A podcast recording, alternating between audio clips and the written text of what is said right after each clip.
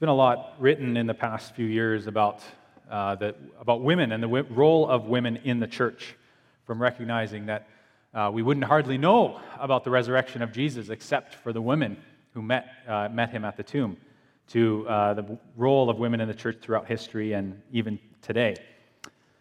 And this morning, uh, our prayer, our morning prayer, comes from Enuma Okoro, who's a Nigerian American woman, a writer and a speaker uh, who writes a lot about identity, culture, and the power of story. And she shares uh, her a prayer uh, for a prayer for when we've lost our way again in a book called A Rhythm of Prayer that I'm reading through and uh, sharing in some other prayers with our congregation this, this summer. And so I want to just invite you to bow your heads with me and uh, hear this prayer from Enuma Okoro as we come to God in our morning prayer. So please pray with me. Merciful God, sometimes it seems like we can't help but lose our way again and again. Our hearts long to follow you, but you know the way of the human heart. You know how our misguided longings, in our misguided longings, we veer off our journey toward you and begin to chart our own ways by false stars and distorted visions. Forgive us. Forgive us for all the times we are tempted by the hints of light instead of remaining steered by the assurance of your light. Forgive us when we forget that we are already claimed by you, loved by you, and purposed by you. Forgive us when we allow ourselves to shape and be shaped by voices and words that do not bring life, create life, nurture life, sustain life, or resurrect life merciful God, help us find our way again. Turn us back toward the road spotted with your other pilgrims, wayfarers, and repentant servants. Remind us that your way is the way of returning. Guide us by your Spirit and by your light. Make us remember the power of the Spirit within us. Make us remember the gift of our minds, our hearts, and our bodies that you have bestowed on us that we would use them to honor your directives and the invitations you lay upon us. We know that our ways are not your ways, and we thank you for this. Help us to trust your ways over our ways. Remind us of your faithfulness as you forgive us, as you forgive our short memories. In your immeasurable love, grace, and mercy, in your wisdom, do not abandon us regardless of how often we lose our way. Place our wounded hands on our broken hearts and turn us toward you. Lord of light, Lord of the life, Lord of resurrection. Amen. We turn to God this morning as we have the opportunity to hear His word read to us and uh, proclaimed to us once again. And so this morning we are finishing up. We've uh, slogged, maybe it's felt like to you, really worked hard to get through almost three months of sermons in the Old Testament in Ezra and Nehemiah looking at rebuilding. And this morning we're wrapping up that sermon series on rebuilding and looking at giving, which I might say tongue in cheek is everybody's favorite topic. Of course, it's not, is it? And so, what, we, what I want to do today is really two things. First, I want to talk for a few minutes about why giving isn't our favorite topic. And then, second, I want to explore what biblical giving really is about. And it's not about making our budget, it's definitely not about the guilt that we often feel associated with conversations about giving. But what is it about? Why is it not our favorite topic, and what is biblical guilt about? That's what we're looking at today as we wrap up this rebuilding sermon series. So I invite you to, excuse me, invite you to uh, join me in reading. The words are going to be on the screen, or you can follow along uh, in your own Bibles. We're going to read first Nehemiah chapter 13, just a few verses, and then we're going to skip ahead to the New Testament, to 2 Corinthians chapter 9. This is the word of the Lord from Nehemiah. We've done all these things, rebuilt the temple and the walls and the altar, and, and dedicated it all to the Lord. And celebrated the many ways in which God has been drawing his people back into relationship with himself. And this is how the book of Nehemiah ends. Nehemiah says, So I purified the priests and the Levites of everything foreign and assigned them each their duties, each to his own task. I also made provision for the contribution of wood at, at designated times and for the first fruits. And that's what we're going to be focused on, that, those first fruits. Remember me with favor, oh my God. And then Paul picks up this remembering in 2 Corinthians 9, and, and he calls the church in Corinth to remember this. He says, Whoever sows sparingly will also reap sparingly, and whoever sows generously will also reap generously. Each of you should give what you have decided in your heart to give, not reluctantly or under compulsion, for God loves a cheerful giver. And God is able to bless you abundantly, so that in all things, at all times, having all that you need, you will abound in every good work. As it is written, they have freely scattered their gifts to the poor, their righteousness endures forever. Now, he who supplies seed to the sower and bread for food will also supply and increase your store of seed and will enlarge your harvest of righteousness. You will be enriched in every way so that you can be generous on every occasion. And through us, Paul, speaking of the apostles, through us, your generosity will result in thanksgiving to God. So far, the reading of God's word. Some of you may know this story that in the mid 1990s, Warren Buffett and Bill Gates, two of the richest men in the world, got together a group of billionaires from around the world. And together they committed that before each of them died, they were going to try and give away half of the wealth that they had accumulated. Now, we might alternatively either be impressed by that dedication, or if you're like me, maybe you're a little cynical of it. Well, they have lots of money anyway. I wouldn't be, uh, I wouldn't be hard up with half of a billion dollars. That would be okay. But then I consider giving away half of what I have accumulated, or what Kaylee and I have accumulated. And it's a lot harder, despite the fact that it's far less than half of a billion dollars. Far, far less. Far less. Did I say that? It's not so easy. It's, uh, it's easy to give away other people's money, right? It's, it's easy to be judgmental of, of just how much or how little others are willing to give. But it's harder when it's our own. I read a statistic this past week in preparation for this sermon, and it was from 2017, so things may have changed in the last few years. But CBC did a, uh, or, or cited a survey that said it, the average Albertan gives $370 per year to charity. That's average, right? Half of us are roughly half higher and roughly half lower. Many of us, I suspect, could write a check for $370 and when the end of the year came, not realize that we missed it. How and what we give, how much, how little, how often, and where we give it, it shows us, if we're willing to look, just how much or, or, just what we believe about God, what we believe about ourselves and who we are and, and what our, the purpose of our money is. It also shows what we believe about our role in society as God's people.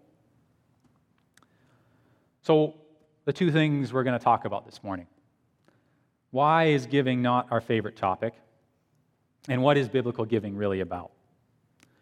Well, I think giving isn't our favorite topic in large part because it's so hard. It seems so easy, as I said, when it's other people's money, but so difficult when it's our own. Money is one of the few things that we can really hold on to. We can, we can literally hold it in our hands. Especially in COVID over the past year and a half, almost two years, in the midst of uh, increasing instability in our world, money is one of the few places where we feel like we can find stability, security. But I also think dis- uh, giving is not one of our favorite topics because our discomfort shows that underlying the topic of giving is, shows just how much of an idol money has become for so many of us. I have two different memories of money uh, growing up.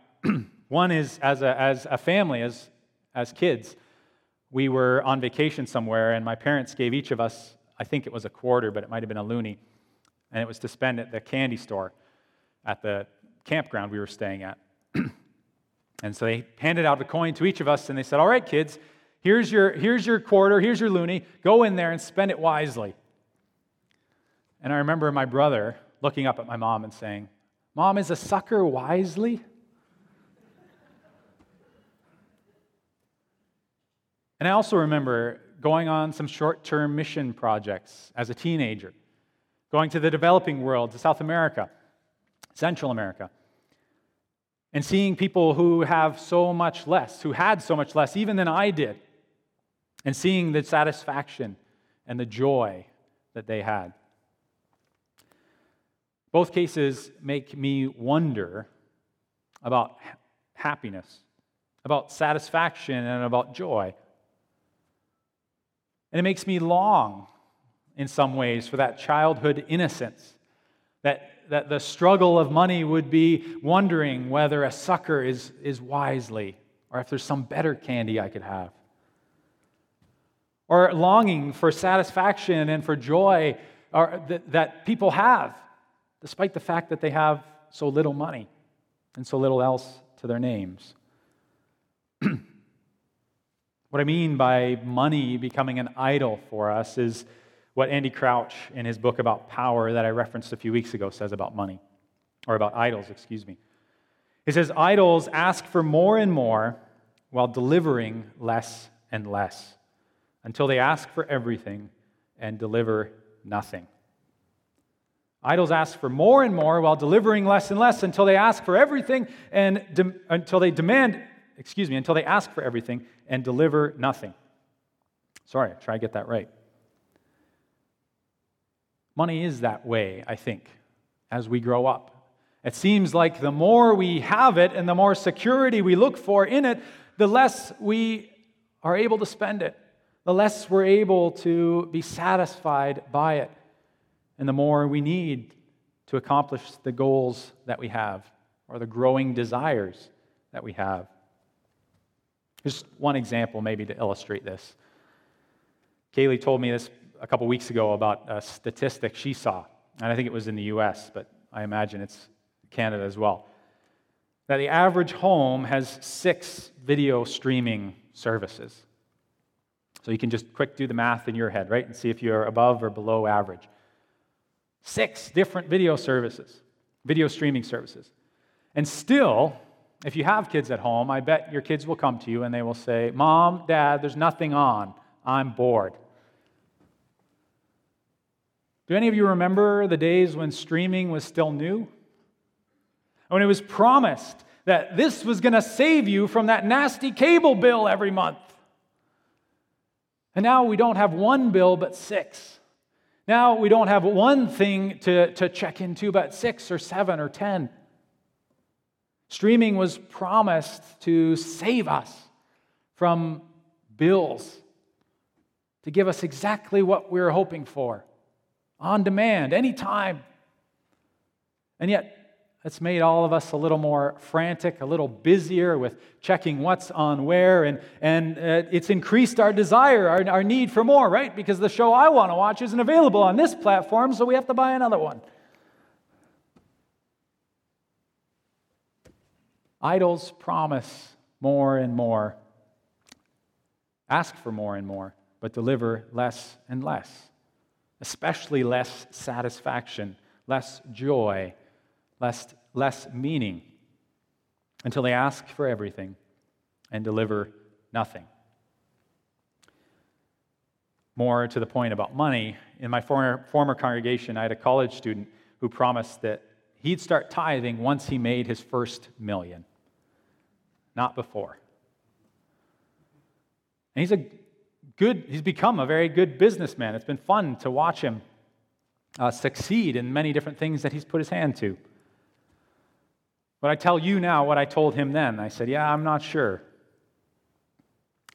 Because I think as our income increases, our desires also increase, unless we temper them in some way.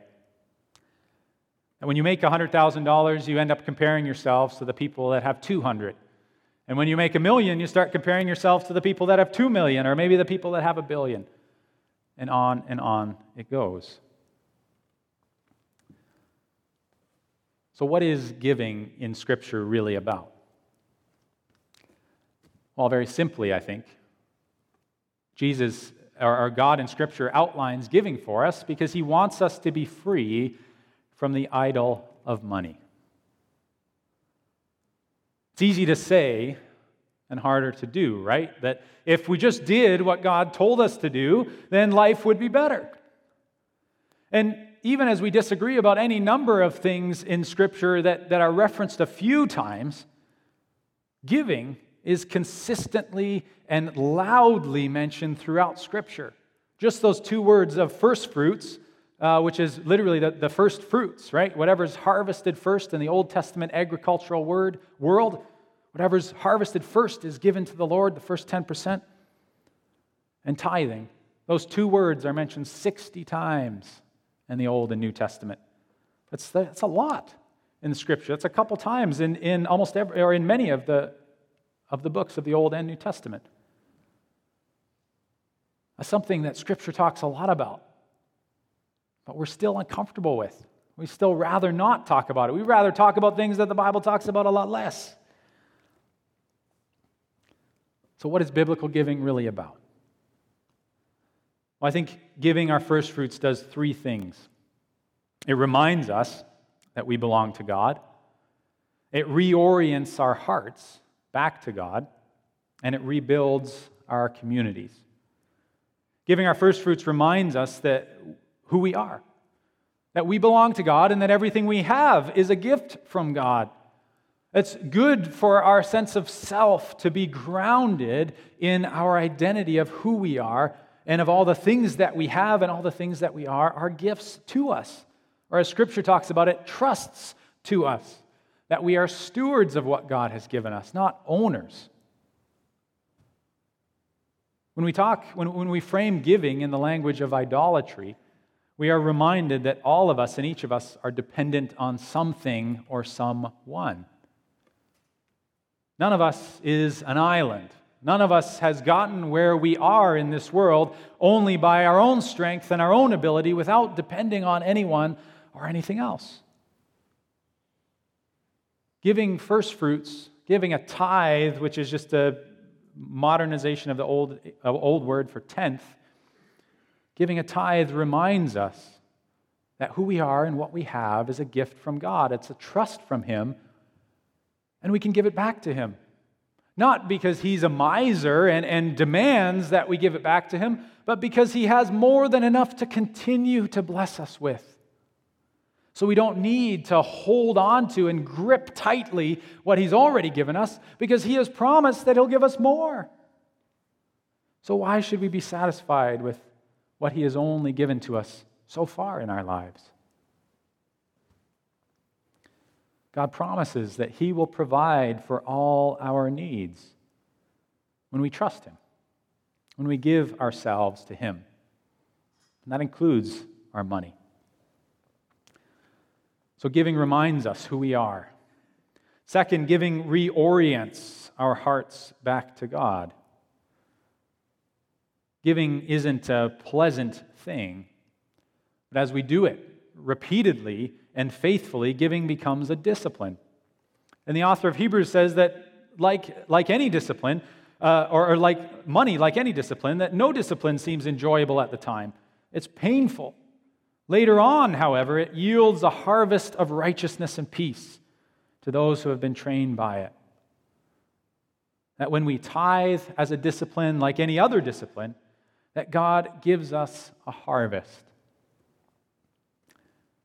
Now, there's a increasingly popular uh, heresy, I would call it, called the prosperity gospel, that twists this kind of language and these kinds of words to make us think that if we give God $10, that God will give us 100 back. And if we give God a thousand, then he'll give us 10,000 back. And if we give him 10 grand, he'll give us a million.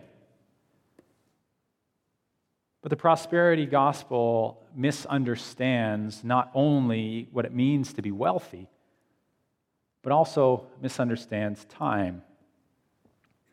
Wealth in Scripture and finances in, in the eyes of God are never a private matter. As I said, it's a blessing. And blessings, all blessings, are from God, designed to be shared with the community. Not just hoarded for our own personal use or our own personal uh, growth or aggrandizement, the, the good of myself and my name and my reputation. Wealth is always an occasion for blessing the community. But also, the prosperity gospel misunderstands time. In Scripture, prosperity that does not last is not prosperity at all. Money doesn't last. We know this. We've all heard that you can't take it with you when you go, and yet we're happy to cling to it for as long as we're alive. But God desires, as I said, to free us from that idolatry, to remind us that we belong to Him, to, and, and secondly, to reorient our hearts back to Him so that we can see and we can know God's goodness for us. In giving back to God some, only some of what He has graciously given to us, we give ourselves the opportunity to see God provide for us and to celebrate God's provision for us again and again and again. Not just as individuals, not just as, as fa- small family units, but as a community, as the people of God. And that's the third thing that giving our first fruits does it rebuilds our communities. It's good not just for ourselves, it's not just good for our relationship with God, it's good for our world as well. This was God's design in the Old Testament. The Israelites, who were largely farmers, were supposed to give their first fruits every year. And so every year at the harvest time, the farmers would gather the first tenth of all their crops and they would bring them to Jerusalem and give them to God and to the temple and to the work of the Levites and the priests who were doing, uh, working on God's behalf. And the Levites would use that to sacrifice and to eat and to drink, and some of it to sell to provide for their other needs. But that wasn't the end of first fruits in the Old Testament. The Israelites were instructed to have a Sabbath year every seven years. In other words, to take a break from the work of producing income and the work of producing crops that would, would, would finance their lives. Not only so that they could learn once every seven years to rely on God fully, that they could learn to set aside some of their crops and harvest in the fifth and the sixth year to be enough to provide, but also so that the people in the community who were poor, who had nothing, who in every sixth year had to glean along the edges of the field, in the seventh year they would have free rein of anything and everything that grew. God's giving of our first fruits, or God's command to give us, for us to give of our first fruits, is good for the community. And all of this communal vision of, of Sabbath and, and tithing in the Old Testament culminates with the year of Jubilee. Seven, every, every 49 years, or every seven times seven years. This was an opportunity to give back debts that had been owed, to forgive debts, right? To give them back to free slaves, to return land. And every 49 years was perhaps once a generation in the Old Testament world. And can you imagine for a moment the joy of a child who was given, or young man or young woman who was given the land that grandma and grandpa had to mortgage to pay their bills, and who now had the ability to work for himself, for herself, and to produce for a future. Can you imagine the joy of a family that got their child returned to them, a child who they had had, had to sell into indentured slavery because they weren't able to afford to pay what was what they owed? And now that child had a future and a, an identity back with their family. Can you imagine the joy that comes from simply giving back to God what all belongs to Him anyway? rather than trying to keep it all for myself, for ourselves. As with all things in Scripture, God, God is less interested in the construction of buildings. He's less interested in the funding of projects. God doesn't need our money as if uh, the banks of heaven were running dry and we just need a, a, little bit bigger of an offering this morning so that we can reimburse or, or we can top up what God needs from us. God's desire is to fill us with joy and freedom, to give us peace, not just the absence of war or conflict in our world, but a kind of universal flourishing that Scripture speaks about, where everyone and everything in right relationship with one another, in harmony. Perhaps, like me, you're longing for a life where you can see God's provision, not just in other people, not just be impressed or, or cynical about what others are doing and how God is providing for others, but where you can see God's provision for you, for your family. Maybe it's time to stop trying to provide everything for yourself and to give God and to give the people of God an opportunity to provide for you. Maybe this is an opportunity for you to feel the pinch, to step into the discomfort, and to see if God doesn't pour out so much blessing that you can't handle it all. That's what he says in Malachi 3. God says, Bring the whole tithe into the storehouse, that there may be food in my house. Test me in this, says the Lord and see if I do not throw open the floodgates of heaven and pour out so much blessing that there will not be room enough to store it. Test me in this, God says, and see. So, will we do it? Will we test God? He invites us to. At the start of this sermon series, I told uh, those of you who are here a story about growing up and playing basketball in high school. And I had a coach who said, if you want to learn to dunk the basketball, what you need to do is you need to go home and find a, find a set of stairs, and you need to balance. He didn't say that, I need to balance. And you just need to go all the way down and all the way up, 100 times a day. And then you'll be able to dunk after, you know, after a few weeks. And I told you that I never did it. And so I never knew if it was true or not. God says, Test me and see. Many of us have spent our lives not taking God at His word. And so we're not able to see. We never know if it's true or not. We have a lot to lose if we tithe. We have some security, we have some money that might go down the drain some other things that we'd like to do with that money that we're not going to be able to do if or when we tithe it to the Lord. But we have so much more to gain. Let's come to God in prayer. Father God, we celebrate as your people that you desire us to have peace in our lives, your peace that passes understanding that you desire us to have peace in our relationship with you, that we would know you and be near to you, and also peace in our world, not just the absence of conflict, but real, meaningful, right relationship, each person with another, everyone with everything.